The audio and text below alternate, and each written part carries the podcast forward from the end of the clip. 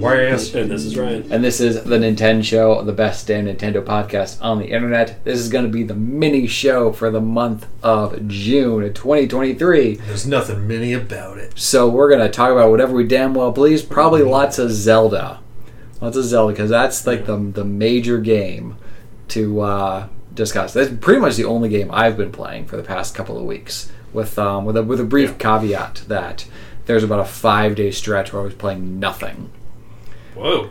Because I ended up in Are you okay? I, I was well. I had to go to the doctor for some carpal tunnel. Seriously? issues. Oh yeah. Oh, Oh, yeah. shit. And I got put like I'm like I'm like a physical therapy. I don't have a physical therapist, but I got put on like this regimen of okay, you got to do these stretches this many times a day, this many intervals. You have to use this heating pad before. You got to use this uh, cooling pad afterwards. Yeah, I'm feeling a lot better right now. Still a little stiff, but I'm able to play video games and, and actually type on my work computer with, you know, Let's let's sue Nintendo. I you know what I don't the the playing video games probably didn't help, but I do use a computer a lot at work, and it's not a very ergonomic design. Mm-hmm. So Yeah. Do we need to get you an ergonomic keyboard? oh yeah, I'm definitely asking for one Yeah. Because it's, it's a work computer. They they supply that shit. Your ergonomic keywords is going to be like an assistant. That'd be amazing. That'd be so good. Type this up for me. Yeah, yeah. But I, I, I'm getting back into into playing Zelda. I put in some time over the past several days.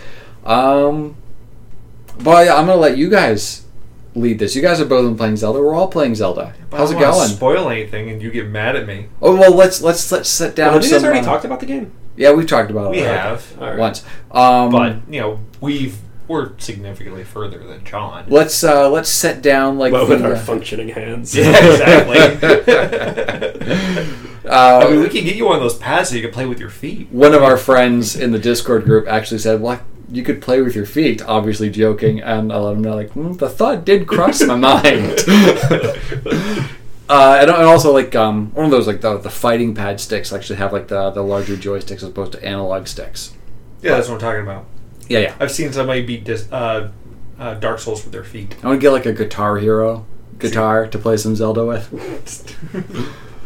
Um, so I, my my general approach, as we talked about the last time me and Wes talked about this game, is I go to a zone, I try to discover everything that there is to discover in that zone, and when I feel like I've done enough for that point, I go on to the next one and I put down little stamps for things that might be interesting that I haven't looked at yet. You found some cool stuff I haven't found yet.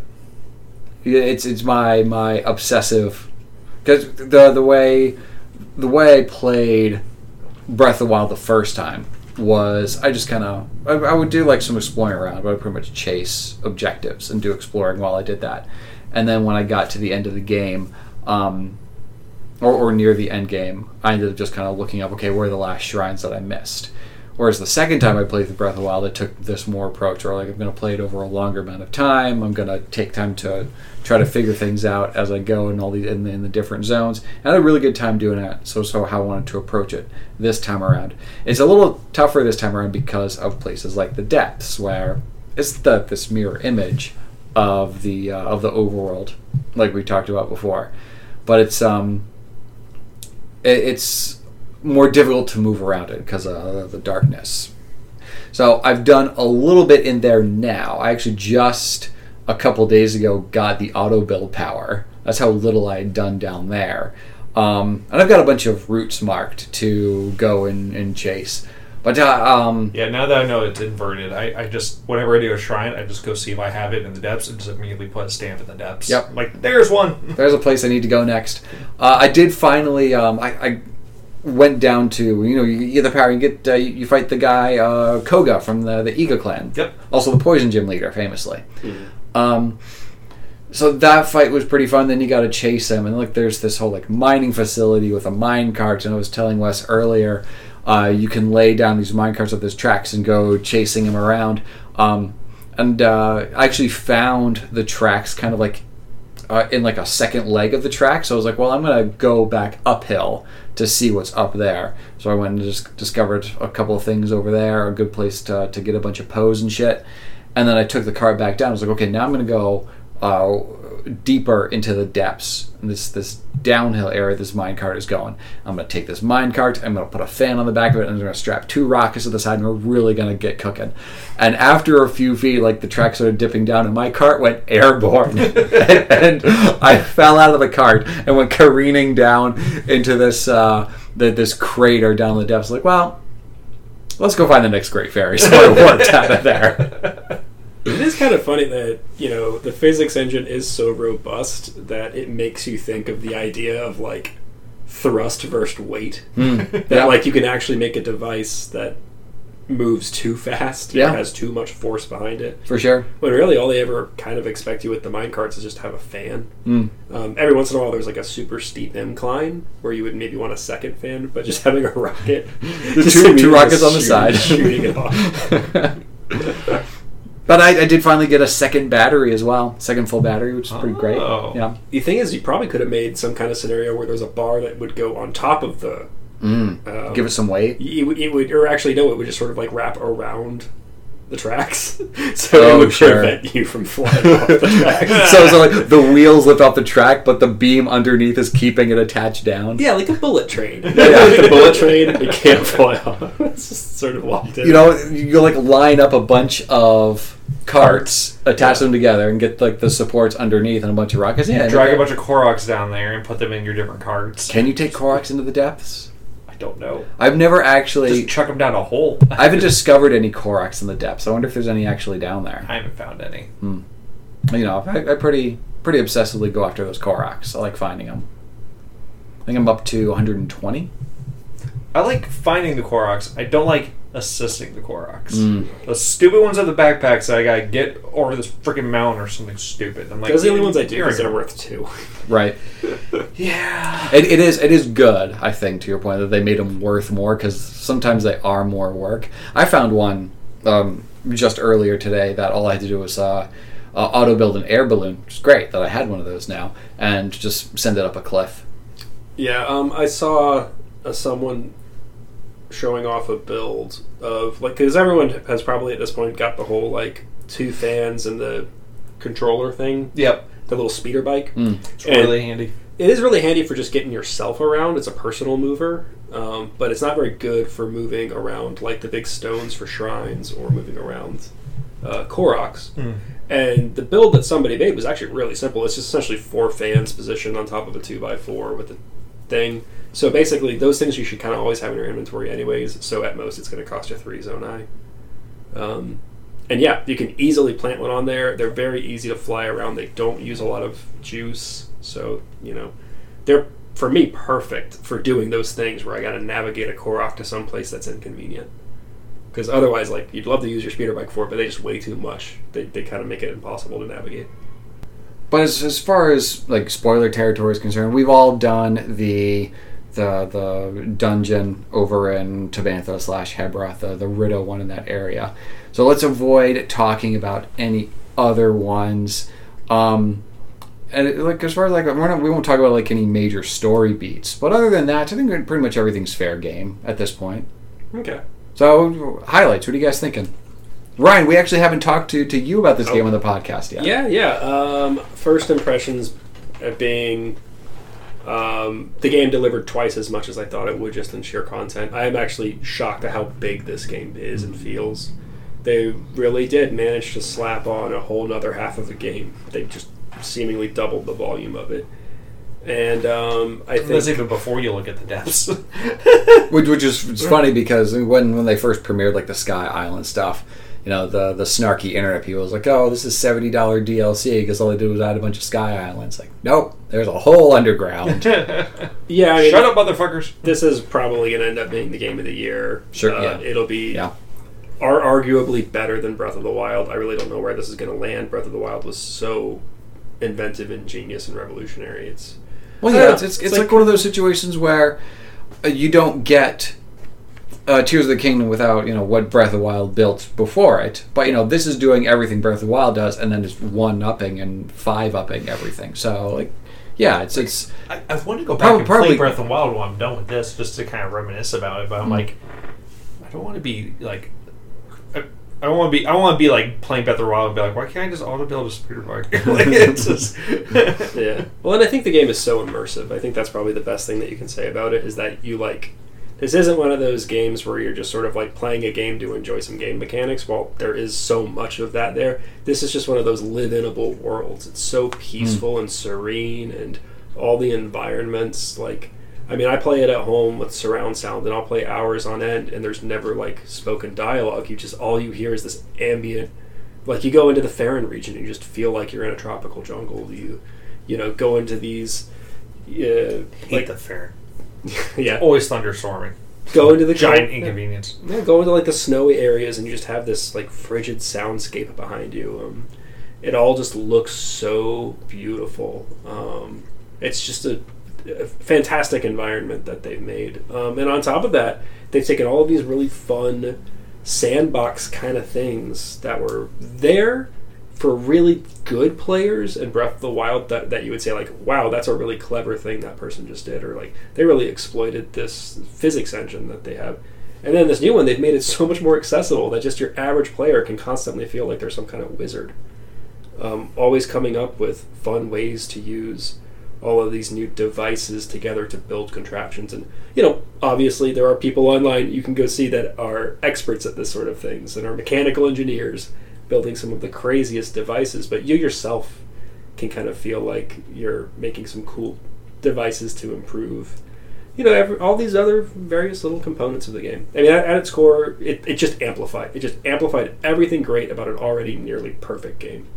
So that's my 30,000 foot view opinion of it. It's an absolutely wonderful game. I'm just enjoying it so much. And then they give you so much to do that if at any point you know you you get some pushback or just don't feel like doing something anymore, you're like, okay, well I'm just going to go to a different part and do something completely different for now, and get back to this later. I Or- just had that just a minute ago out there. I was trying to get to a light route in the depths that I know is there because I got the shrine, but it's up on a fucking mountain. I can't seem to get up there. So I was like, I'm moving on for now. I just dipped right out. So Mm. I found um, down the depths. I don't know if, if you guys had uh, seen this part, but it's like this uh, a large like pillar. Yep. Um, and it, it is something like it, it's so low to the actual floor that you can. Uh, it's it's got torches like it's set up like it's something you're supposed to notice. Um, and there's actually a black lion out in front of it, and I didn't fight him. I just snuck around him. I was like, okay, well, I'm going to use my ascend right here and I used ascend, and it just it, it of course brought me outside, but just to just a, a random spot in a field that I'd already been before. It's like it kind of made me wonder what is the point of this? I think some of those pillars are for something. Like one of them will spit you out on the bridge of Hyrule where that fire Gleeok is. Oh, okay. That's the first time I saw it. I saw that. I saw that guy. I First saw time I ever saw it, it popped up out of the ground, and I saw him on the bridge. Went nope, and went right back down in.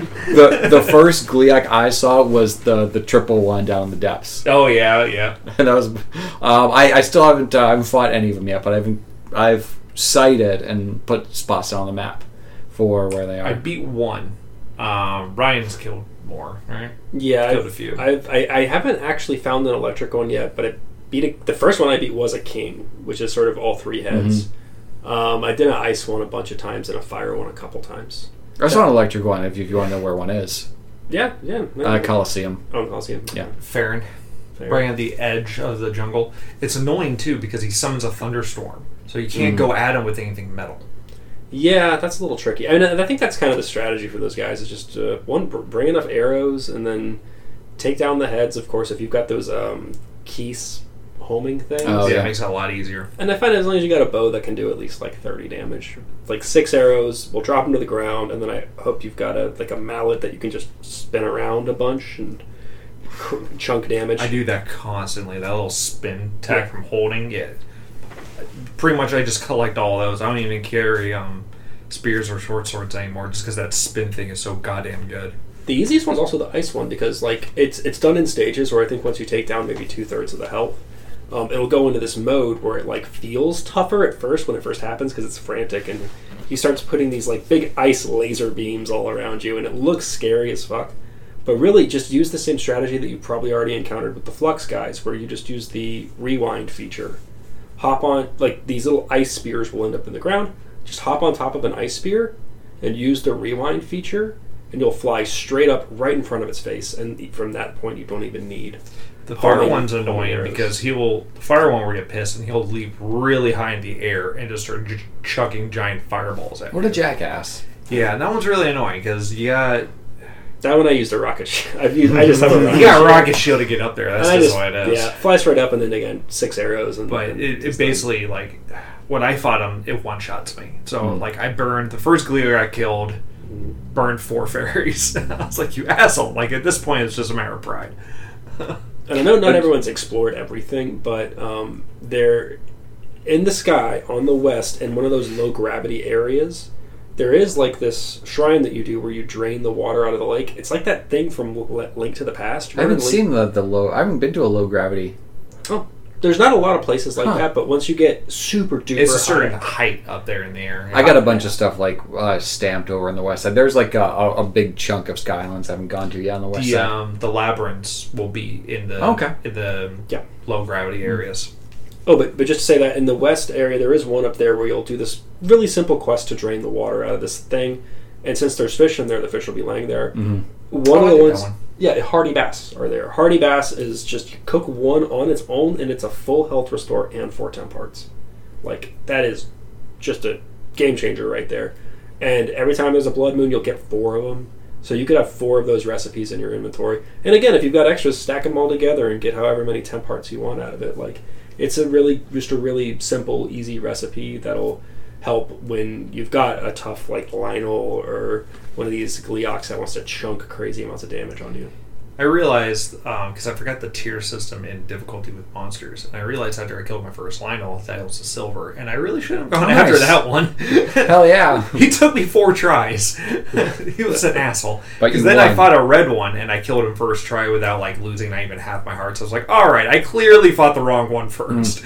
Like, I really like how uh, with all like the the mini bosses and stuff, if you re-encounter them, they'll give you that little indication that you've already beaten that thing. Yeah, that is very convenient, yeah. Because I think there's an, an uh, achievement. You get some kind of special thing that I've seen for Or- every. Or it goes like to your your completion percentage if Yeah. you're interested in that If sort you, of if you take out every Hinox and every. Uh, what do you call those Uh, things? Lynels and- Taluses? yeah, yeah, and the battle taluses. hmm Yeah, and I I just I just love all of these little mini bosses. Each one's kind of its own fun encounter, and you get to come up with clever strategies on how you're going to take them out.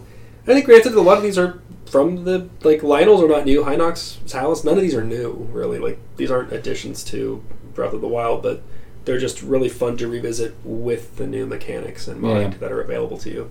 Um, And I, I think they did a really good job of mixing in uh, enough new stuff and have enough surprise in there to where you know you're not going around like okay well here's another Hinox got to beat him up again now. So it actually it, it still feels nice to run into you know along with the new stuff the familiar stuff. Like, okay, I know how to deal with this guy. Yeah. And uh, very cool. Just uh, yeah, like kind of all your old favorites are back. It's um, it all simultaneously feels very familiar, but you can approach it in a new way. Mhm. There's all this fun stuff, and yeah, again, like uh, I, I know you said you just recently started getting the auto builder thing, and at first I was a little bit like, eh, whatever. I'm still just enjoying it, but oh, immediately game changer for me. yeah, on- once you start saving down a couple of recipes that really, really fun, it's it's great. And yeah, you just gotta be careful. Like I immediately, I, I remember there was a point when I first got it, and I had like 400 zone zonaite saved up from just playing around in the underground, and I was like, oh, this will last me forever. And then like literally, I was like, oh my god, I only have 60 left. What the fuck have I done? How did I do this? How did I Burn. Yeah, you gotta be really careful. One of my handy uh, zonaite builds for my auto build that I got is like if there's a chasm I got to cross, it's literally just um, I found it up in the sky. A Mhm. particular thing I forget I forget which one, but one of the sky shrines, and it's just two springs on this little wall thing with a spike. And it's just really handy just to make it real quick, plant it, and launch myself over a chasm if I need to get over something. And I'm like, I don't have enough gust to get over. Let me just yeet myself Launch. over there. Yeah, it's really just dumb crap like that to have in your back pocket is really handy. yeah. Yeah, it's like uh, uh, makeshift fast travel. Yeah. just Yeah, great. yeah. They're like, I need to be over there. Oh yeah, just like all of just simply attaching, fusing things to shields. Um, you know, creates all kinds of different scenarios that can be fun. Again, you, you just you bring up the springs is great because you could just have a guy like up against a, like the edge of a cliff, and then just pull the spring shield out. And they attack and then bounce themselves off the edge. Which, if I remember, I I think this is how it's been working. Is I feel like this has happened to me, but like the falling enemies will, if they fall off the map completely, like say you're up in the air, you'll get their items. Oh, the game, good. the game will just pocket those items for you. Yeah. So like if Oh, you're shooting, yeah, if you're shooting like the Aerocuda guys or whatever, things like that high up, and then they just fall off, and you're like you never get a chance to collect those. They'll just automatically appear in your inventory. It'll it'll like say in the upper right, like acquired. One thing I discovered, and because I never mess with it, and I've been meaning to, is like, oh, I really should start using that thing. It's the um, I forget what it's called. It's not the it's not the bright flowers. Dazzle. The fruits? dazzle fruits. Yeah, yeah. Oh yeah. Those things are actually busted. Like for Mhm. instance, the skeletons that pop up, if you hit them with the dazzle fruit, they just die. Oh good. That's yeah, they're Um, annoying. The froxes underground uh, in the Oh, yeah, depths. yeah. If you hit them with the dazzle fruit, you can just get on the back and just start chopping away at them. You Oh, don't to sit there and because the way I've been doing is be treating it as a dodongo. He's doing the second breath. I just chuck a bomb in its mouth. Um, Never thought to do that. yeah, I miss using Keese arrows and shooting. Yeah. it's like he's been doing that. I'm like, oh, So the, Dodongo the dazzle let's fruit will like temporarily it'll purge. stun it, and then you can get right on his back and start chopping at those um, ores on his back, which is how Okay. they kill it. Hmm. Really easy. Just dazzle fruit the guy. That's 'cause it- it's the same thing. You, I think you were talking about this with the battle taluses that have all the, the guys on the back. If you Yeah. just shoot it with one of those, was it, I forget what it's like, mud bubbles or whatever. It'll. It, it's the one that confuses. Oh, yeah, opponents the and mud makes them- blooms, yeah. Thank you, mudbloom. And then he just like it's hilarious because they'll just shoot the guys like hundred feet in the air. These little Bokoblins that are like resting on the bike just get launched all over the place. and then the ones that like just fall off and are like still alive immediately just get smashed. so it's really it's really funny to watch. Some of the dumb crap you can do in this game, it's just so entertaining. Yeah, I feel like half the fights I approach now of just like how can I make these guys just like fuck each other up for a hot minute while I just sit back and laugh in my stealth suit. I've been meaning to do more stealth tactics, but I need to upgrade one of my suits are a little. But yeah, I've been meaning to do some Do you get uh, like that stealth stuff over near Kakariko again? Kakariko. You can buy them. I haven't been over there yet. Uh, well, technically, there is It's a quick two sets. Is there two or three sets? Okay. to get the stealth stuff. I Yeah. forget exactly where I got mine, but I think there there's either two or three sets that think actually it's give from- you yeah. stealth. it's from a family I think who has the sick grandma or something, Yeah, she has the sick camera. That's um and you just make how to it make it cheap. Yeah, Because when you initially go in there, they're five thousand a Mm. piece. you can, yeah, but then can you do a them small outright. quest line for a particular recipe. Grandma's taken care of, and boom, they're discounted. And you get that and the Luminous set, the Yeah. Luchadore set from the Gerudo area from Breath. Oh, okay. And that one has a really interesting set bonus I've been meaning to mess around with. It at tier two, it enhances bone weapons. So if you Oh, stick like a horn or a bone or something like that on a weapon, it enhances its damage. Oh, that's Oh, really it's- interesting. yeah, there's there's all kinds of crazy things you can do. Or if you just have a spear that has something that can freeze, you go in and freeze. Once you freeze something, I think it doubles damage. And then if you you know, it's very easy to take those skeleton arms, which themselves are made of bones, and then just slap things for crazy, crazy amounts of damage. Or yeah, you can just get uh, what, what are the big ones in the desert called? Those big um, uh, Shai-Hulud looking things, the big sandworms. oh, Molduga. Their jaws are considered bone Mm. um, and they pack they have they have a ton of damage that as an add-on so if you throw those on there again just go back and forth like even like really really bulky high health things you only have to do a few cycles of it of just fr- freezing them or hitting them with a cold thing switching over to that for one slap and then just doing crazy crazy damage Have both of you guys done the Gerudo area? I'm not. I that's the next of the temples I want to do is the Gerudo. Was So, have you both done two temples, more than two at this point? i've done two done temples and i mean uh, can i say which one i did Yeah, which one did you go to next? I did the Goron for a very specific reason What about did the US? one. Did you do the Goron one next? I don't know if I should say. Oh, oh, okay. I think I know. Where you, yeah, that, that's okay. You can say Uh, I did the Spirit. because down the depths, sort of. Kind of. Okay. Oh, interesting. It, it's a it's a bit of a. I did, I did it accidentally. So it's I like didn't of a- realize I was starting it, and then I was like, "Oh shit!" And then I just was like, "Oh, I might as well do this." Interesting. Okay. Um, and you're. do you want me to spoil what the buddy is? No, it's okay. okay. I'll wait for that. Okay. Yeah, I did the Goron thing because this is kind of funny to bring up. This is very in the weeds now. This is Uh, but um, so there was a. I'm still on patch version. I'm on the version like 1.1.1, Mm-hmm. which had a bunch of weird things that people could do to exploit the game, um, and has since been patched. So if you're playing on the newest version, if you've just let the system update, you're playing the newer version, and they've taken away some of these things. One of the weirder things that you could do on this older version was if you just ate at any point any recipe you had on you, and then from a vendor, if you didn't do anything else except just the very next thing you do is go buy from a vendor a cooked item, that cooked item would sit in your inventory now with the properties of whatever you just ate. So, you know, if you had a dish with plus three attack, and then you just bought a piece of seared steak, that's that steak will now have plus three attack. So, um, there are very few places in the game that will actually sell you a cooked food. It's a very weird thing. They are literally in the uh, Car- Kara Kara Bazaar in the southwest, you know, where Hmm. the Gerudo are. There is one Yiga clan member that, as a joke, will sell you cooked bananas for like 150 rupees. Um, you can buy them from him.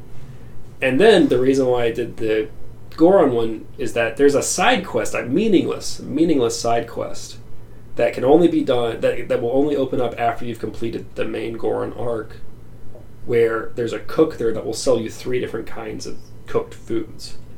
So I, in my inventory now, have sort of permed a plus three speed, a plus three attack, a plus three defense, a plus two st- temp stamina wheel, and a plus three stamina wheel dish.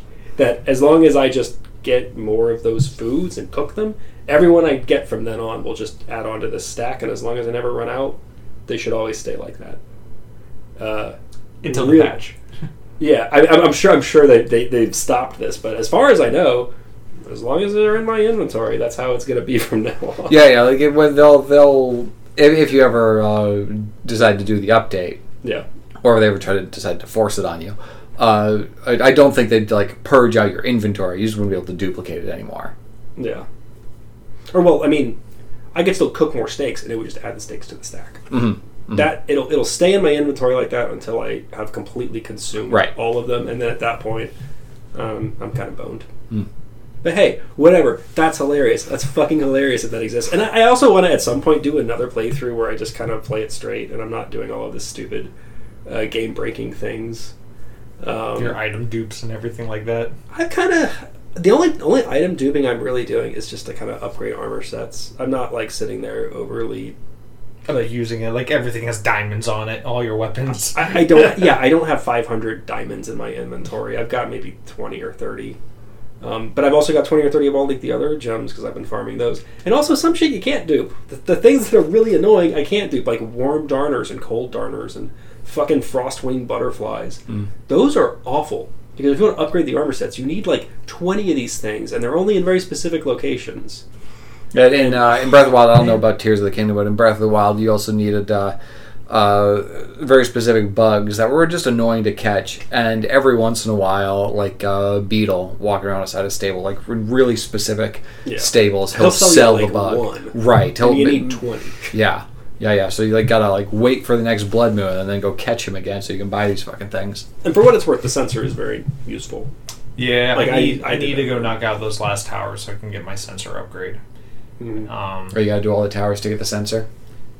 yeah, Like, and the that for a travel medallions. We haven't talked about the travel I, medallions. mean, I would recommend cool. for you just to knock out all the towers. I'm and not gonna keep do. Doing not- what you're doing. I'm not gonna do that. Why not? I'm not gonna do it Why? because I have a method and I'm gonna stick to it. Alright. Because that's also how you get the travel medallions, and those are the most helpful thing in the game. But anyway, I, I bring up I bring up the the progress um, because for whenever we decide to talk about this game again, probably in a couple weeks when we do the official show, uh, we could um, let, us decide like, hey, let's all let's all do the Goron one. That way we can talk to to that point. I'm fine with that. Yeah. I mean, as it is, like I've already done a. I, I just checked my stats before we started this up. I have done exactly 100 shrines. Oh, nice. As a round number. I've done 41 caves in which I found the little bubble guy. Mm. Um, Yeah, there's the wells. I don't know if there's a way of tra- they track the wells. You can uh, ask the lady Okay, And you don't, I don't even know where she is at this point. in You- the in the well at the lookout landing. Yeah. Well, the cave entrances are sadly not censorable. You can't set them as a sensor because you can't take a picture of them. But wells you can take a picture of. And But- the the frog things you can take a picture Mm. of, which is the honestly the better way to go about it because like you- you're got you only complete a cave when you find the fucking frog anyways. Right. It's just for me. I've been running around with it, and it's just so distracting because it's constantly going off, and I'm like, oh, there's a fucking frog around here somewhere. It's underground. And yeah, and then I got to go figure out like, all right, where the hell's the cave entrance? And then I'm in the cave, and it's like, well, is this going to be a Did Turn- uh, turn Some of left these and caves are also there. really fucking long. And Oh, so you're yeah. like, dear God, where is oh, this entrance? oh, it's Some it's are fucking obnoxious. great. I fucking like. The, like caves are one of like the major things I wanted out of the game because they Yeah. weren't present Yep. in Breath of the Wild. So it's really, really fucking awesome that like I go into a cave and I was like, I've been down here for like a half hour. yeah. This is fucking awesome, and I love how they give you the check mark when you found the thing in there. Yep, Yeah. that's really good. So it lets you know, lets you know you that find you're the done. chest and you found the frog. And you're Mhm. like, all right, moving on. hmm So yeah, just walking around the map, and just it just starts going off. I'm like, I need to turn this sensor off. I just need to switch this to something else. Did um the the little like jackalope, the the rabbit with the owl face, did like taking picture of that thing not help with uh, cave entrances? Oh yeah, finding those two helps. It's just that I don't think every cave has a, one of those little guys Oh, really? stationed out in front of it. Hmm. Um, Majority of them, but I don't think everyone. Yeah. But that is another good way to do it. And yeah, like the range on that thing is absurd. If you're generally around one, it'll it'll tell you. Um, also, yeah, that it would probably also be kind of annoying because it would flag you to those guys even if you've already done the cave. Like it could Oh, be a cave sure. already completed, and it'll still put the little guy out front. Those frogs don't respawn on blood moons, right? No, they don't. Okay, good. So I mean, there's I- like a limited amount in the game. I know I for sure I've walked around over areas where I've already got the cave. I think I'm only like not doing anything. one or two more purchases to get the complete set from um How that it guy. take? It takes a lot. Yeah. It, it, it takes a minute because you got to you get all the the Bokoblin, the Zolfos, the the the, the Horriblin mask, the Lynel mask, yeah, all those, and then in between each of those, it's just a pile of monster parts, and then it's it's a lot. It, Okay. it, it takes a minute. I haven't because Um, I'm literally not turning them in. I've got thirty something, like probably thirty. I mean, you'll make a big dent if not finish it with 30s. Oh, my no, you probably won't finish it with 30 something, but because eventually they're like five Yeah. you need and everything like that. So it, it, it takes a little. I've got two of the masks, I think, so far. Okay, So maybe I, with 30. I mean, I've already turned some in. if you if you got two masks, you probably with 30 you can. yeah, yeah. So But I, I got two of the pieces. Um, I haven't used it yet because I'm so bad with money. I'm like I, I can't I can't afford. Just kill me. I, I can't lose my money. like it's Yeah. But I mean, that's what's so funny about this game is that there's different ways to think you're completing it. Mm. like, there's beating like the somebody could like beat the four main divine beasts and get to and roll credits, and I'd be like, "But you didn't do shit, man. You did like 20 shrines." I'm obsessed with armor. or armor. some people are like me, like I've done 100 shrines and I just just now beat the second thing. So, you know, I'm obsessed with armor. I'm just running around collecting armor pieces. I'm hunting down the fierce deity right now, and uh, also I'm going to be working on just completing out the sets that I have right now. Hmm. Like I'm still missing the other two uh, barbarian armor. I want to get that frost attack up armor.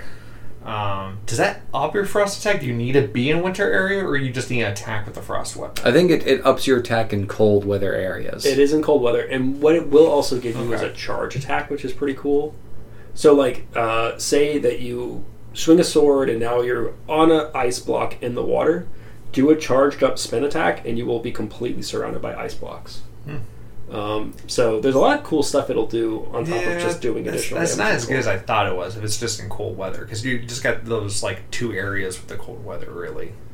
I think cold um, is like, the most overpowered. And It then is, the sky. but but there's only limited strong. spots you can utilize that armor. I'm like, uh, you know. How many times have you frozen an enemy and then just watched them sl- again just slide off a cliff? it's like just bye bye. See. Bye. My other favorite thing to do is honestly, I also feel like I overstock my inventory. I probably should just run around with a couple free inventory space because it is also fun to just shock them and then just steal their weapons Mhm. and then just throw them right back at them until they shatter. That was one of my favorite things in Breath of the Wild. There, there's a spot there's pretty easy just to farm uh, shock spears. Um, there were just a bunch of uh, Lizardfolks that had them, and you just take them away, and then yeah, you got a bunch of shock spears, and just go up to like an, an enemy, a Hinox or a Lynel or someone, just like give them a quick jab. Now you lost all your stuff. Yeah. Oh, and it's just so easy to do. It's like, um, you know, probably one of the earliest things you find in the game is fire fruits, and I'm sure Okay. you have a bow and arrow. Like Like just how to fire fruits. I, I nearly ran out too because the next place I went to, of course, of course, Hebra, and I'm using those like melt things and just light fires and everything, and Yeah, that, I, I I ran out fire fruits, so now if there's a block of ice at the melt, it just drops some wood and a flint and smack. yeah, you gotta get a light. That's all. I do. I was like, Which I gotta light a fire. It, You do- it, it does generate like sustained heat. So if there's a bunch of ice in front of you, like there's a bunch of caves that you can discover and shit by melting some ice.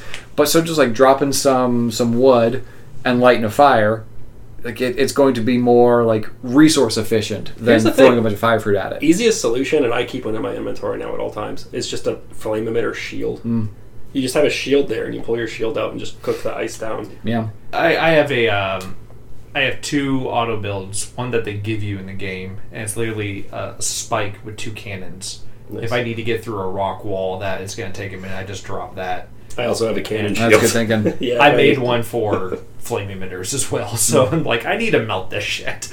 Yeah. Um, yeah. Uh, oh, that, that, that's what I was gonna say. Like very early on, they're very very powerful. Just go out into the ice area, and then find some of those ice lizalfos that are hanging out. Like they kind of are trying to camouflage, but they Mhm. stick out pretty clearly. And then the weakest arrow, you, weakest bow you have with an arrow with just that fire fruit will drop those all of those ice lizalfo parts, Yep. which are fucking incredible. one shots them, yeah. Yeah, it's an easy kill, and they give you all kinds of useful stuff that attack on a ton of extra damage and freeze. Like early game, super OP. Like I'm sure, like sh- I'm sure there's like strategies for going into like the castle and finding like a random base weapon that's really strong or whatever. But to me, like just to just cruise through the game and not worry about being in an exact thing to do, easiest in the world. You're just gonna go over there and now you can really start taking down some baddies. I want to go back to the castle. I haven't done that yet. There's, There's, a, some cool there's a shrine up there. There's some cool stuff in the castle. I was um, gonna start like trying to make my way back up there, and then it started raining. I was like, yeah, I'll go do something else. I have only one piece of this slipper set and slippery set. It makes me mad. Mm. Like I'm trying to do everything with this friggin' pelican so I can get the other pieces, the frog suit, and just. I so actually had an annoying. elixir with plus two slip resistance or whatever, and I still slipped. Oh yeah, It sucks. it helps a little bit. I only have the one piece, so Water it, is just the fucking worst, man. Yeah, it really is. That's why I'm like. They made the whole game a water temple. set. Yeah. They have, they have a set that helps with slip resistant. They, What- they knew they knew what they, They, were knew doing. how annoying it is. What is funny though is there are some sets out there. It's not the only one, but for sure the stealth set has a bonus where at night you get extra speed. You Mhm. get like a boost of speed.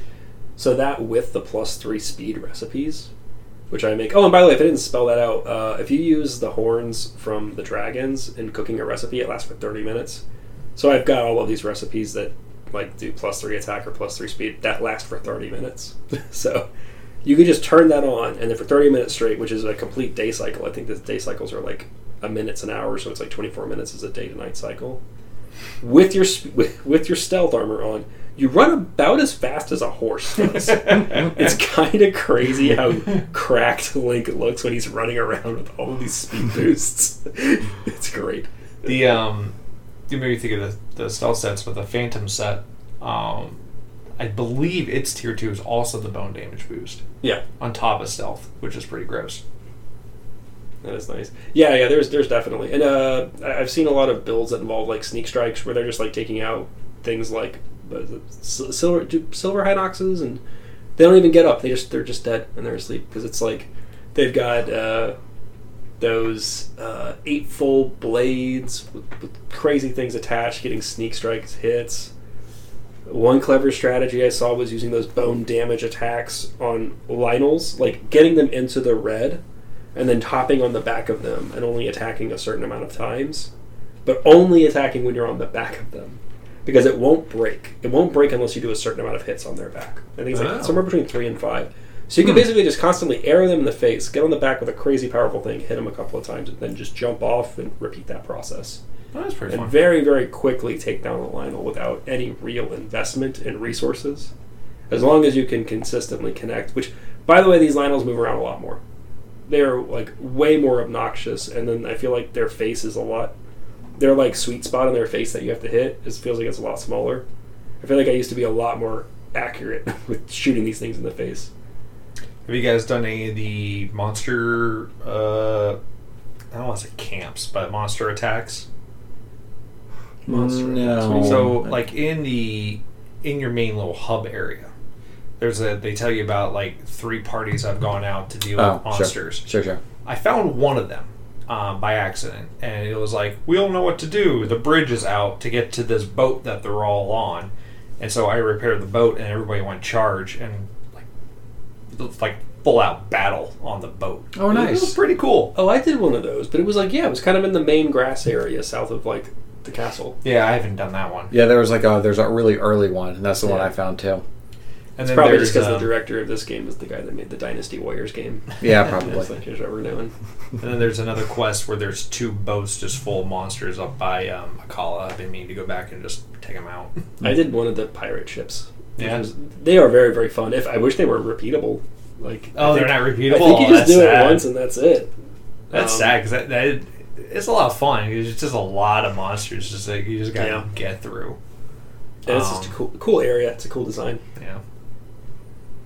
Oh, the shrines. Uh, maybe not as many as I originally thought would be this way, but I feel like honestly about half the shrines can just be exploited with like the grab and the rewind feature. Yeah, I feel like they and they already turned off. Thankfully, turned off auto builds because that would completely make shrines pointless if you could use auto builds Mhm. inside of a shrine. But I don't know why they took that measure, but didn't also turn off functions you shouldn't be using to solve the puzzles as they constructed. Well, you know, a lot like Breath of the Wild, they, they probably have like a, a prescribed solution. Like here's like how we want you to do it, but they also don't want to like completely like lock you into the this is the way you have to do it. I know. That's sort of the name of the game. Is it like yeah, figure it out. It just feels so cheap. I've only and yeah, there there are times where you know it's I had to like restrain myself from like I can probably cheese this one. There have been a couple of times. Uh, one time was just to get a chest, so it was the one a big deal.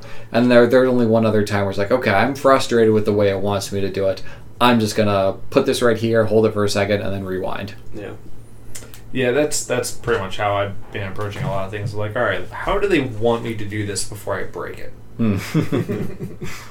You know, just, Before I uh, say fuck that noise and just throw a rocket on my shield. and then then then, uh, then then the next time you can do a uh, you can do you can do a Nuzlocke. Legend of Breath of the Zelda. Wild's Nuzlocke. Yeah, yeah. where you have to like impose the rules on yourself. Every time you die, you have to drop a piece of armor. I- I, I think it would be more frustrating if they were like, like, no, no, you can't cheat. We're gonna we're gonna deliberately make it to where you have to do the thing we want you to do. Yeah. Or well, I mean, just to come up with a, again, like you're saying, not something that's not so simple as like just using a rocket shield or just taking the same piece of wood that was supposed to conduct electricity through this giant thing and just being like, well, what if I just make it go up 20 feet and then I make it go that way and then I just go back and then I stand on it and I'll rewind that. You did it. Go good job. Yay, way to go. And then X as fast as I can to get to the thing. It's beautiful animation they've made. Where I get this thing and I was like, I don't want to see this anymore. I I uh I really like the zone Zonai pieces. I, I love going to the little gotcha machines and Mm. stock it up. I need to Oh, restock delightful. on rockets. I need to get more of those. I'm pretty low. I'm down to like two. Sounds like you use them quite a bit. I do. I use the rockets a lot. Just fuck this noise. Shoot up a mountain. Um, that's For what I'm gonna uh, do back in the depths. I want to get up that mountain. I We're mentioned gonna, earlier. we're gonna climb this. How plebeian? No. Yeah, no, I'm gonna build my little motorbike and fly right up. Um, For me, it's fans. Fans and the controllers to yeah. devices. Well, fans last a long time. You I get a just- lot of. yeah. The thing about those though is I end up getting stocked up on crap I do not use. Like I got like 30 fire hydrants. Like what the hell am I doing with fire hydrants? Good point. I'm sure there's some fun stuff. Like I, I mean, I don't use it as nearly as much as I would as I should because now that I've made it, it's so fun. But I made a little um, like attack turret that just has like a shock thing, yep. so it just goes out and it like doesn't even have a health bar. It just can't die. The Yeah. worst thing that can happen is something hits it really hard and knocks it over. But it's so great that it just goes around and disarms everybody. There, there's one before I- schematic you can get from a Yiga camp down in the de- depths where it's literally like a really long pole with a spike ball at the end and it has a frost thing so it freezes them and the spike ball smashes them. Oh, Perfect. It is so much fun just to like set that loose and be like, go, have fun, my child, and just just watch it just run through her. You sit down, It's build a fire, do some cooking. Yeah, it's such a simple design, but I, I built one little turret. It was like two of those um, carts that chase guys down, and one of those um, construct heads that hunt things like that. Mhm. Just attached a couple rockets and a flame emitter. I was like, all right, it, it's very low key. I find the rockets to be like the least useful thing in the game. The rockets, I don't feel like they do that much damage. That's kind of why I like. I mean, I think the fire, the flame emitter is actually really strong. I think over the time, it beam emitter is really good, and that's what people tend to be using. They'll just stack a bunch of beam emitters together. I've seen those. It's hilarious. So you like two or three rows of beam emitters and Yeah. then attach it to the two sides of a construct head. They're these giant just mech-looking thing. things that just roast bad guys. Oh my god, it's absurd. But that thing probably costs like 150 Zonai. yeah, like but if you're of about to like, if you don't want to fight a Gleeok legitimately, you're like, all right, well, just Sure. make the thing and just all right, go murder it. It's one of those things where it's like the time invested to get all of the stuff needed for that was probably more than enough training to just simply take down a Gleeok. Well, it's, it's your it's your, your tyrant fight at the re- end of Resident Evil. If you hoarded all your magnum bullets, Yeah. you get the easy win. The, the the simplest one I saw was literally one of those um, hover pads that just sit in the air whenever they, you activate them, Mhm. with a rocket on the back to get it up in the air, and then it had the construct head, and then multiple rows of the um, beam emitters, and it was balanced in a certain way so it doesn't topple it. And literally you just point that at the Gleeok, smack it, it flies up there and stops and just mows them the fuck down. Nice. that's that's the simplest design I've seen. I'm like, well, that's that works. like, it's, the the typ- the difficult part of that fight is just staying in range so your battery doesn't turn it off. So I mean, Hmm. that's the only tricky part is you just gotta Yeah. keep dodging and live. I don't Unrelated to that thought, but I feel bad for the horses because the horses are kind of not needed here. no, they're completely useless. I do have a couple horses. I don't use them that much. That's probably why they let you just immediately import all your old horses. They're just like, well, you're not going to care about this, but here they are. Mm. Yeah. There was a story that I told on the last podcast. I don't know if I should tell it again because I told Yeah, it why not? one. Who's going to stop you? But early in the game, I'm struggling to get around, and I don't have auto build yet. I'm like, I want to explore, but it's gonna take me so long to run across this freaking, freaking field. Where's a horse? And then I'm like, looking all over for horses. I find stables. I can't find any horses. I finally find a horse. I'm like, that I'm miles away from a stable. Fuck this horse. And I leave it. And I finally, after like a while, I, I finally get my hands on a horse. I'm not far from a stable. And I get there, and just been struggling for hours just for a fucking horse. And the second I walk up there, he's like, "Here's your list of old horses." I'm like, God damn mother! like I was so pissed to see those horses. I'm like, I am going to murder them for some meat. I don't. I can't- yeah, horses a fine meal. yeah, horses are fine. I was so pissed. That is funny. Oh, the horses you should take pictures of because apparently they're glider designs. Oh, interesting. horses? Yeah. Uh, there's like, I don't know, maybe 15, 20 different just random things in the world that you could take pictures of that you wouldn't think should be in the compendium. Uh, but then the, the guy that changes the dyes, the dye like outfit dude, he'll give you different um, capes. So you- Hmm. you have to take Okay. pictures of the various things though. oh, for your glider, you mean? Yeah, for the glider. Yeah, yeah. So, you know, horses are one of the ones you can do that. That's pretty fun. Anything else we need to address about this game? That's a little overrated. It's not that great. Nah, I'm Oh, kidding. you know what? Uh, the uh, the those cook pots that you get, the, the little Zonite device cookpot, pot, yeah, one time use. Come on, those should be good for multiple uses. Why Yeah. would you, you you pull out one to make one thing? Come on, I think it's there for like emergency thing. Like I'm about to do this fight, doesn't mean just make some backup food or or I'm up on this ship and I didn't buy the cold resistant armor. Let me just drop a pot and make some more food because I ran out. When I got up there, I was like, well, obviously, it's just going to be in chests up here. We talked about this on the the last time we talked about this game. Until you came over and was like, oh, yeah, you got to buy that shit. Like, motherfucker. And I had I'd found like right outside that shop I had found like two Koroks, but didn't bother to think to go into the shop and see what they had for sale. That's funny. Um, but yeah, there's just some more some more progress updating. I found a big Goron sword. Oh, very good. You like that thing? Don't want to use it. There's Oh, probably, that's one there's probably more than Very one. attached to it. That's one of the handful of legendary weapons. There's like a whole list of di- different, Yeah. like uh, the, there's a There- specific kind of boomerang. There is one. There's only one in the game, but you can buy more at the bargainer statues in the depths Oh, interesting. with okay. those. So do you? So But you have to find it first. You have to find it. And once once you find it, can you then buy more? Or does it have Mm-hmm. to break first?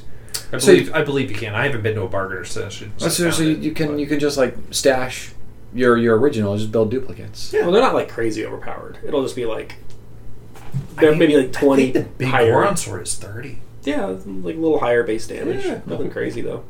That's all it is. It's just a, a great sword that's thirty damage. Mm. Mm-hmm. They a, a, a, the best available base, um, but again, not like it's not like the next best is five and this one's thirty. It's probably the next best Like is the like fierce deity twenty five. sword's in there. Mm. Yeah. I'm excited to get that, but you got to find the armor first, and then you can get the sword. Whatever like slowly restores your health, like it does in Soul Calibur too. I don't know, but I know the um, the dragon pieces. If you fuse them to weapons, will. Oh, interesting. Okay, that's pretty nice. All right. Anything else outside of Zelda? Any movies or other games or life or I don't know. Like I've seen a bunch of movies recently. I feel like, but um, some of them are for the retro show, and then I think Mhm. I, I don't even know if I talked about them. I saw like a whole bunch of movies. Um, like Ren Renfield was really good. Yeah, you mentioned that one. do you want to see that? Yeah, I saw Sisu. Yeah, you mentioned that one. I already talked about these. Okay, then maybe never mind. I saw. Um, oh, the most recent one I saw. Did I talk about Blackberry?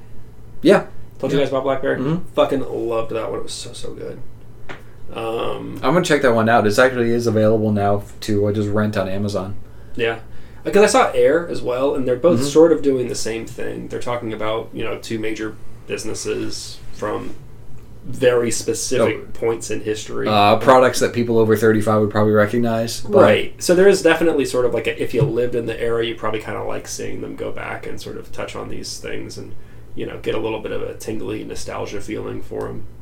Um, but BlackBerry for sure was like the the maybe not even a better story, but just better performance. Hmm. Um, the, the two main guys in it, uh, Glenn Howerton, and I'm trying to think of the other actor's name, but they are, are great, and especially Glenn Howerton. He just steals the scenes. He is absolutely fantastic in that movie. I saw a bunch, a bunch of movies, a few movies, not a bunch, a few. Oh God, Jon has a list. I well, I had to write them down because I would forget the names. Uh, I watched Pig. I thought, it was, I love that movie. I thought it was really interesting. I thought it was good. Um, a general premise. Uh, uh, a you, you you find out later, but a uh, a chef, a fairly well known chef of the the Portland area, uh, suffers a tragic loss, goes to live in the woods, has this pig. And the pig uh, is well, it helps him with his livelihood, finds truffles, and he's got a guy who this younger guy who comes. This is John Wick, isn't it? You know what's funny? you know. if you heard the premise of this, you would think this was a John Wick movie because basically his pig gets stolen, hmm and you think he's going to go on this quest for revenge, and it doesn't do that at all ever. Right. It really what is is about is you kind of. I mean, you, you said what his deal was. They don't really reveal that at first. He's Right. just this recluse that lives out in the woods, and he has this pig, and then it gets stolen, and you think he's going to go on this plot of revenge to go get his pig back. And it's just sort of watching this this the li- this guy's story. His life has you know the events of it unfold, and see how he got in that position. And it's just heartbreaking. It's just really. Uh, Does he get his pig back? Spoilers. I'm fine with that. I'm not watching.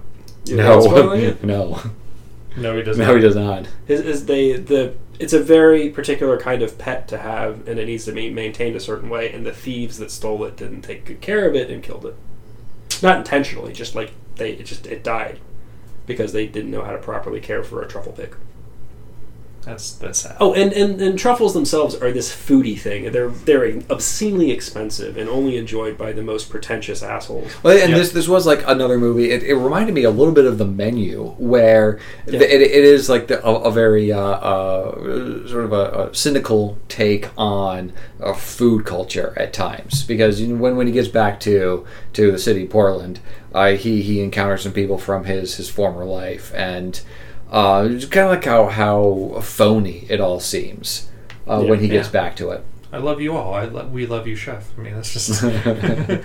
And yeah, and uh, I think Nicolas Cage is, is fantastic. It's really nice to see him do some of these movies where he's not expected to be so fucking zany and over the top. Like, right, he doesn't have it's like great that he the does that, but it's nice to see him just just do a like a leaving Las Vegas kind Mm. of just a broken man kind of performance. yeah. You never get like a, a Nick Cage moment where he just has a breakdown and is is screaming and laughing and Yeah. totally melting down. Speaking of weird Nick Cage movies, how's the other one you watched? Willy's Wonderland. Yeah. Oh, awful. Just Yeah, I saw What a- that one too. what a weird polar opposite kind of, uh, premise for that one.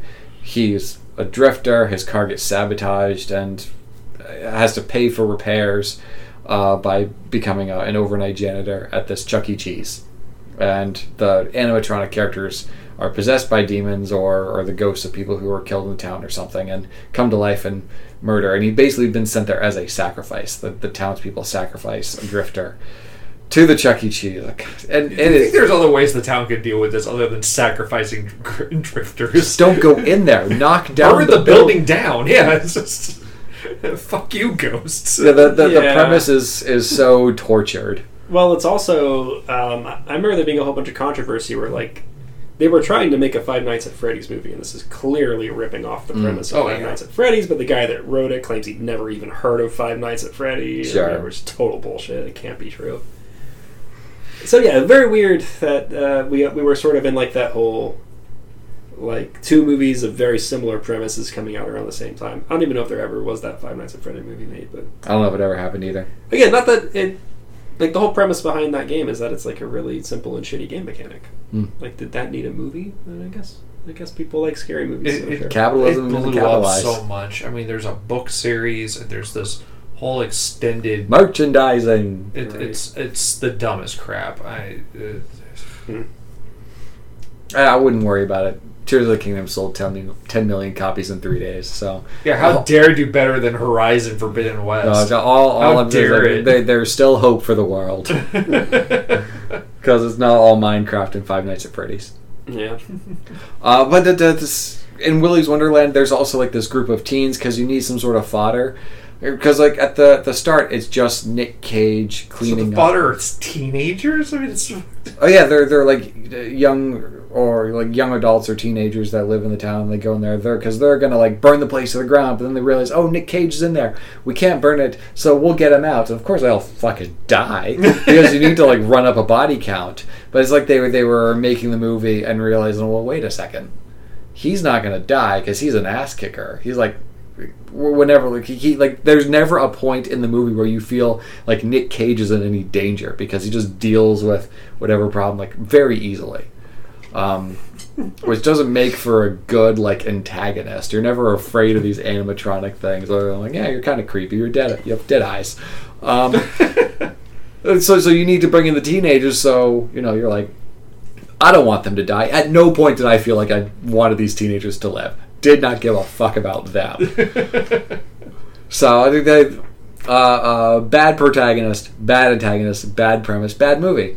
yeah. Uh, and I watched. Oh, um, I watched. Uh, Hulu remade White Men Can't Jump. Okay. what? Weirdly enough, now I don't remember too much about the original White Men Can't Jump, other than it had um, Rosie Perez. uh, uh, two very prominent British actors, Woodrow Harrelson and Wesley Snipes. Yes. Um, Oh my. Oh, okay, I did not know Wesley Snipes was. oh yeah, uh, he uh, he was not the white guy. He's actually pretty good at it too.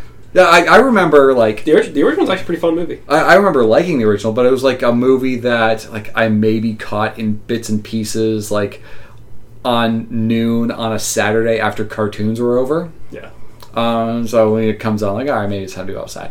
But uh, for for whatever reason, Hulu decided this is a, movie to remake, and I, I can't tell. Is this you- like a harder version of the original film? I suppose. I mean, it's it's it's comedy. It's not like Because that's what happened with like they remade Fresh Prince but made it a drama, Right. Like Bel Right. Air, Yeah, yeah. or whatever. Like this isn't try. This is is this just trying to be White Men Can't Jump again, or is it like trying to make it a darker, totally darker film? If I if I remember something about White Man Can't Jump It's original, it was also a comedy. This is this oh is yeah, well, it was very, it was very funny. Yeah, but both of these movies are, are comedies, and of course, Oh. they're like a, a lot of the comedy comes from uh, racial tension and them like poking at each other, like yeah, you're black, yeah, you're white, and you know, they have a good time. But our two leads, Well, science has already established that gravity affects white people twice as much as it affects black people, true. which is why we're not as good a jumper as they are. It's fine. it's totally fine. It's science, guys. we, we, we, we all get uh, the concrete shoes when, when when we're born, and we just have to live with it. Um, so it, it is. Uh, th- th- our two leads have a pretty good chemistry with each other. It's it's fun seeing them on screen together, and they're back and forth, and like they're developing friendships, and they have a shared love of Ed Sheeran for some reason. But uh, Shape of You is a banger. yeah, uh, Oh my god, is Jack Harlow? Is Jack Harlow seriously the guy in this? That name does not ring a bell. He's the main guy in this. He's the white guy in this. Okay, He's a rapper. is he really? He's, yeah, he's, he's a rapper. Okay, yeah, he's he's uh, the our main white guy. Okay. Um, it kind of like this this uh, uh, former college player. Both of his knees were injured, so now he kind of makes his living as like a, a self help or like a, like a a personal coach for players. Um, a bit of a grifter. Um, and of course, like they they hustle basketball games together because they're trying to get into the big tournament where they're going to win the big prize and uh, get the money to solve their different financial problems that they have throughout the movie. But um, I think the, the main attraction is, of course, like them playing basketball together and like trash talking and grifting and uh, being silly and good at basketball, and, and it's it's good.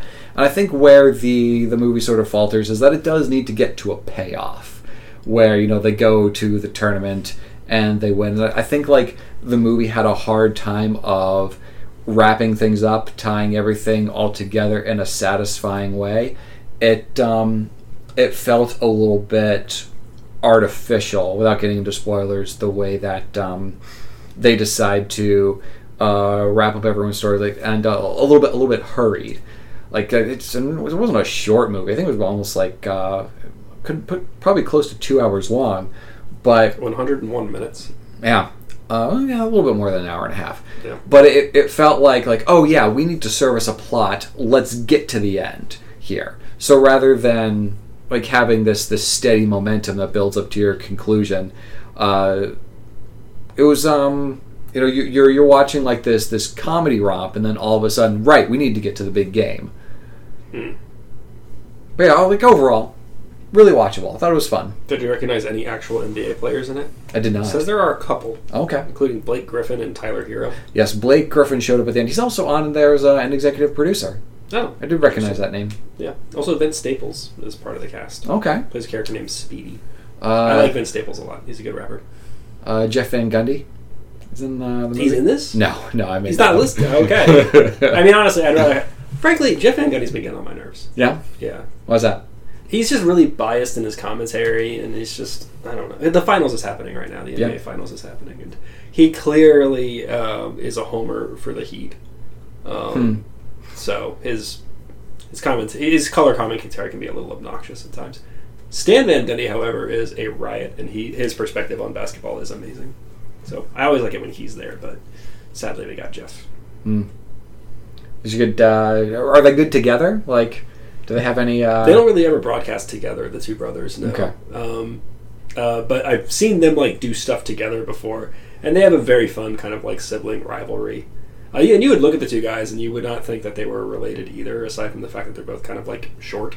One's like short, skinny, and bald, and the other one is like short, fat, and mustachioed. So like side by side, you wouldn't think they were related, but it's just funny that both of them ended up being NBA coaches. Hmm. Yeah. Oh, and Mark Jackson's terrible too. Mark Jackson's the other guy next to Jeff Van Gundy, and he's just, Mark Jackson. Did he Uh, play for the Pacers back in the day? I believe Is so. that yeah. that guy? Yeah, he was also the coach for the Warriors before they got good. Okay. Like directly before they fired him, and like two years later they won an NBA championship. Ah, to So he's you know you know he's apparently uh, not a lot of players like. Didn't that happen him as a to-. Uh, maybe not. I was about to say, didn't that happen to Jon Gruden with the Raiders? possibly? Or No. did he win with the Raiders? I don't remember. Gro- yeah, I think you might be right. I don't know where that was. Was it in Tampa Maybe, that that happened? maybe. I don't know. It's been so long. any rate. Oh yeah, so white men can't jump, huh? Yeah, it's funny. You, know, that's the big draw. Is this Jack Harlow guy? Is like a he's kind of like a pop rap star. Hmm. Okay. Know, is he tall? I wouldn't. He, you don't look at this guy and think this guy's tall. You you know, um, Can, watch can, watch can, it. can he? Spoiler alert! Can he jump? He did jump, or or a body double did. Um, There's a ladder out there. he he did he did yeah he did dunk at one point in the movie. Uh, but it, it- it's funny because like you mentioned like are these guys tall? Like watching the movie, like you usually see them like side by side, so there's not a, a height disparity at least as it's portrayed in the movie between our two uh, male leads. Mhm. But also when they're uh, with their their our, our female leads, their counterparts uh, throughout the movie, they don't seem that much taller than them. So, like generously, if I were to like judge the heights of our male leads in this movie, like they're at best six foot three, and they were both aspiring NBA players. Which you know you can be six foot three and play in the NBA certainly. Yeah. That, that's that's not that big a stretch, but like to be a dominant player in the NBA and be six foot three, mm, that's you know That's tough. that that's got a lot, got a lot to overcome there. Yeah. I think even like Steph Curry is thought of as small, and he's like six five. Yeah, You know, that's a tall human being. Yeah. Like, if you met someone who's six foot five, that's a that's Allen Iverson short, right? Yeah, he was I think six one. Yeah. Um, Maybe play like a, a point guard position. Yeah. Just draining threes. Just Mm. He also played in an era that had much more clearly defined roles for players. Mm. Um, Hmm. I think now the idea is that everyone pursues this notion of pos- positionless basketball, where you can kind of, you know, you want your centers to be able to shoot three pointers, and you want your point guards to be six six. You know, like they, they kind of want a like a mold for what an athlete should look like at a position. I mean, that's a lot of the current, you know, well, there it's two one in the series, but the Denver Nuggets are the team in, in the finals right now, and a lot of people attribute to what makes Denver so good is the fact that they are such a big team. Hmm. Like even their small guys are big guys relative to their other team. It's just it's kind of they dwarf they make other teams look dwarfed because at every position they're three or four inches taller than their opponent. You know, it's true, and it means that a few extra inches they, they add up. It's a, it means it's an easier hundred percent dunk instead of an eighty percent layup. It's it's more blocks, it's more steals. You know, it's it's it's better range for passing and like catching a pass and not turning a ball over. It's a, it's a big deal. Do you think that some of that, um, some of that stuff where you know you, you want to have like the, the stuff's gone away, like the more position based basketball, where you had like you know your guards who are you know uh, six foot three to six foot five, and you had your forwards and your center. Um, do you think like some of that was, was sort of a, a, a bias about like your more athletic players can't be as big, whereas no now you have guys who are six seven, six eight, six nine, v- extremely athletic players. Or maybe Yeah. there was a bias against players being you know uh, close to seven feet tall and athletic. They're thought of more like these big lumbering. Oh yeah, I'm sure that back then, Hulksters. it's just being seven foot tall was like. I think that that was a stat that I once heard is like 15% of American men that were above seven feet at some point played an NBA game. Like just simply being tall, just existing at that height. makes you ready for the NBA. Mm. Yeah, that's the joke. You can't teach height. Mm. Um, so yeah, I, I think they were probably just happy if the guy could just just sit there under a rim and catch a pass and put it in the basket. Now the expectation is that you know players are so much better conditioned and trained. They're so much more skilled that you kind of have to like. You still love those those big giant like centers out there. But it's not really what the game demands anymore. You But it- could you could be six nine or six ten and be a better center than someone who's simply seven one. Yeah, but if if you if you got five guys who are, you know, six seven to six nine, and they all can run, you know, Oh, yeah. it's, it's great Yeah. that you got who's got a seven foot one who's big in the middle, but by the time he gets to half court, you're already scoring. Yeah, that's the other thing. You have to be athletic. You, you can't, um, you know. It's, it's probably like when you look at like David Ortiz in baseball. Mm. It's like the expectation is that David Ortiz does a very specific, narrow thing for baseball, and why he has a career at that. You know, or Dustin Pedroia, five foot five, whatever. Generously, Yeah. five foot Four five foot ten, Dustin with, Pedroia. with those elevated shoes on. right? You know, yeah, like it's, it's funny in baseball. You kind of get away with it. You get a lot of Mhm. weirdly shaped bodies out there because it's you know it's not demanding of them, but Yeah, yeah, we're like We're guys like guys like Aaron Judge, who's six foot nine and two hundred and fifty pounds. Yeah, the guy's a fucking like he should be a tight end. Yeah, yeah, it looks like he should be in the NFL or something. But but yeah, yeah, I think in basketball it's just going to be really interesting to watch how the game plays out over the coming years because you know guys that are like six one, six two, they got to be really, really skilled to be out there on the Mm. court and not be a liability. Um, and you probably aren't going to ex- like I, again. Uh, uh, was it Chris Paul? Chris Paul's like six one, maybe that. Uh, But he's regarded as a he'll be a he'll be a Hall of Famer. He's a many time All Star. Um, I'm baffled every time I, I see him still playing. Like, Yeah. he he's been around for so long. I know who he is. but literally just today he got cut. So after three years in a row of getting injured in the playoffs, Mistake. he's just not worth it. I Whoever mean, did that made a mistake. Yeah, if, if you can't if you can't stay healthy, like that's when they, you need them. You need them in the playoff games. Hmm. And if he's always getting injured in the playoffs, it's like, what's the point? But anyway, he may be kind of a, a thing in the past. I think most of the guards coming out now, it kind of will be prohibitive to be like six two. Hmm. Um, again, unless you're a game changing player, again like a Steph Curry, but you'd have to be even more skilled than Steph Curry, which is kind of unbelievable. I don't know what we're talking about anymore. Where were we? Wes, you got anything? Uh, Any movies? Do I have anything? I don't think I do. No, I don't. Okay. No. Well, I want to go see Spider Man and Guardians 3. I haven't seen them yet. I saw Yeah, the take- Guardians one. So I want to go see them. I'm gonna take the girls to see Spider Man at some point. I, for whatever reason, convinced myself that Oppenheimer came out, and it hasn't come out yet. When does that come out? Like, like six weeks. Oh, okay. It comes out like late July. We got time. Yeah, I don't know. Maybe it was because like I was seeing so many movies, and I kept seeing the trailer for Oppenheimer, and I just got myself so excited about it Hmm. that now I have to like wait forever. Hmm. But yeah, I want to see the new Spider-Man too. I've heard I it's may good. go tomorrow for it. Yeah. I'm debating it. I'm off for three days. You're gonna play some. it You're gonna play some. Zelda. I'm gonna play some Zelda. You're gonna play some. maybe You're get gonna. You're gonna uh, get claw hands, and I'll show you the stretches because I know them now. Even if you want, pick an unpopular movie that you know they're the only one there, and then bring your Switch. Hell yeah! Well, I'm also gonna watch like um, I don't have Disney because just very rarely does it have anything I want to watch nowadays. So since I'm I'm house sitting for my mom right now because she's out of town, I gotta take care of the animals. I got her Disney account, so I'm gonna watch the Ant Man movie. You should watch Lilo I and haven't Stitch. watched that one. I'll watch Lilo and Stitch and The prep movie's for a legit. retro. That would be cool. And I it's like- like I like 70 Lilo. minutes long. Yeah, Yeah, it's who a cares? good There's no big deal. I'll watch that. Yeah. I'll see about watching Bourne uh, Identity. Right, it's the first one. Mhm. Yeah. I'll, I mean, I remember it being good. That one's on Peacock. You log into that Peacock account and God, give me your Peacock account. I'm not. never. I'm not sharing my passwords. I'm not buying Peacock for that. God. Uh, it, it's free. You do have to create Hmm. an account, which is by itself embarrassing. But Oh, I didn't know it was free. yeah, yeah. Uh, there's like a premium version that's five bucks, and actually, there, I, I don't know. I don't know like the distinction between like the premium account and the regular account now because it used to be like uh, new release movies when they would they, they get like three or four a month at most.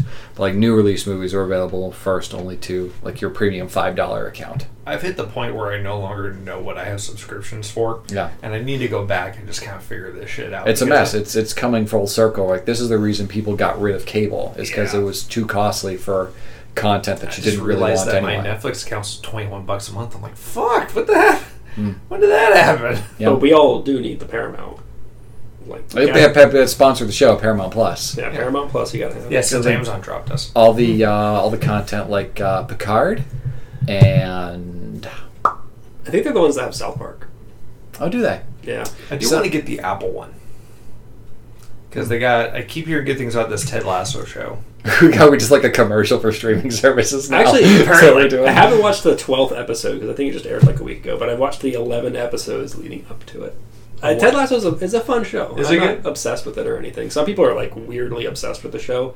It's really good. It's very heartwarming. I also want to watch uh, the Foundation show that's on it because that's Oh, based yeah, on the Asimov. Isaac Asimov book, Yeah, yeah. which you know, I like my books, so I want to see how badly they butchered this one, Mhm. which is fine because that Foundation I mean, it, it's an old book and it did a lot of interesting stuff and set up a a big universe for Asimov, but it wasn't that great of a book. um, but it was very short, so You could also watch Minority Report, which is based on a Philip K. Dick book. Yeah, it's true. A short story, I Mhm. think it was. Yeah, then why did it have to be two and a half hours long? Indeed. um, well, we'll we'll talk about yeah, let's, Minor- let's, Minority leave, Report. let's leave this for later. But there, there was also a uh, a 2015. I think Amazon did a, a, a limited series for Minority Report, and after watching the movie, I was like, maybe I'll check out this limited series to see how what they do with this material because it's so weird that like the short story gets stretched out so much. Anyway, it's, it's a, a, a strange a strange movie. Because also, like at one point, it was like like so, sort of some sort of uh, a sequel to Total Recall. Anyway, yeah. Phil K. Dick, of course, from uh, Blade Runner fame. yeah, mm-hmm. long time listener to the show. Yeah, yeah. Friend of the show, Philip K. Dick. I God, I hope he hasn't done anything like cancel them all. They're talking about do this we guy just so cancel much. it ourselves? Like, do we just do that? Like, oh. I, I'm, sure- I'm sure he's a stand-up guy. I hope he's a stand-up guy. Is he still alive? I don't know. I know nothing about this man. How does he know? I, I bet he's dead.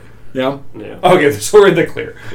Just go, go, go in my gut there, I think he's dead. When do you think he died? Uh, s- Guess a year. this, this is a weird game we're making If, up. if he's alive, I mean, if he's dead, I'm going to say that he died in 1987. What do you think, Wes? I'll go 2002. Oh wow! Might as well just go boom. September 11th, 2001. Just died of unrelated circumstances. Just um, Skydiving Attacked by alligators. Philip K. Dick died in 1982 at the age of 53. oh, I was pretty close. I was not that far away. Only 53. As he's a youngin. Yeah, Had a lot of life left in him. sure did. To write boring ass science fiction books. Yeah. We're, Didn't uh, hear our show at all. no, it's, that's, that's unfortunate. It's a shame that he didn't get to participate in this show. Yeah. yeah. He was uh, only 15 years older than me, than, uh, than I am right now. That's dark. Yeah. Yeah, yeah. you know what else is dark? Oh no. I'm closer to 50 than I am to 20. Oh, Gasp. I'm sorry. That this is how time works. It moves forward at 60 seconds a minute. Uh, anything else we need to talk about before we close it out here? I don't think so. On that happy note, Yeah. So oh, next up, we'll do a retro show. We already talked about a bunch of the things that we're going to talk about there. Minority Report, Bourne Identity, Lilo and Stitch. There's some music, some good, uh, some good albums that I've been listening Avril to. Avril Lavigne let go. Avril Lavigne had her What? debut album. Hell yeah. What? Um, Unironically, been enjoying the shit out of that record. you know, I don't, I haven't listened to, uh, I don't think any other Avril Lavigne since that album, but I remember really liking it. It's a good record. I'm gonna listen to it again. It's got its place. any games? Yes, there was like a game. I remember you mentioned it. It's Eternal Darkness. Yeah. And I actually watched like a, a long form video essay like a year ago, according to my YouTube account. Like it said like 14 months ago, I watched a video about it. okay, it's a really interesting game. Yeah. I think there's yeah. there, there's a lot to unpack with that one. Um, I've I own it. I've never actually finished it Hmm. because back in those Because you got the blue screen of death, right? Just couldn't finish it. No, no, no. I, I didn't actually do the blue screen of death, but um, I, I can't tell one way or another why I never finished the game. But back in those days, I didn't obsessively finish games, so Yeah. I probably just got something else and moved on. So there's that, and Neverwinter Nights came out, which is actually kind of a fun one to talk about. Yeah, that one's available on Switch. Really? Yeah. Shit. Yeah, How about that? yeah. That, but I Eternal. had six days to get caught up on this. so so so, so fucking uh, uh, Eternal Darkness, um, cult classic, GameCube exclusive. Yeah. Um, not, not available. On, not yeah. available on Switch. Not available anywhere. But Neverwinter Nights available on Switch. Oh, How about that? Uh, and then we'll wrap it all up at the end of the month with the official show. That's at the end. So long. Later, Gator.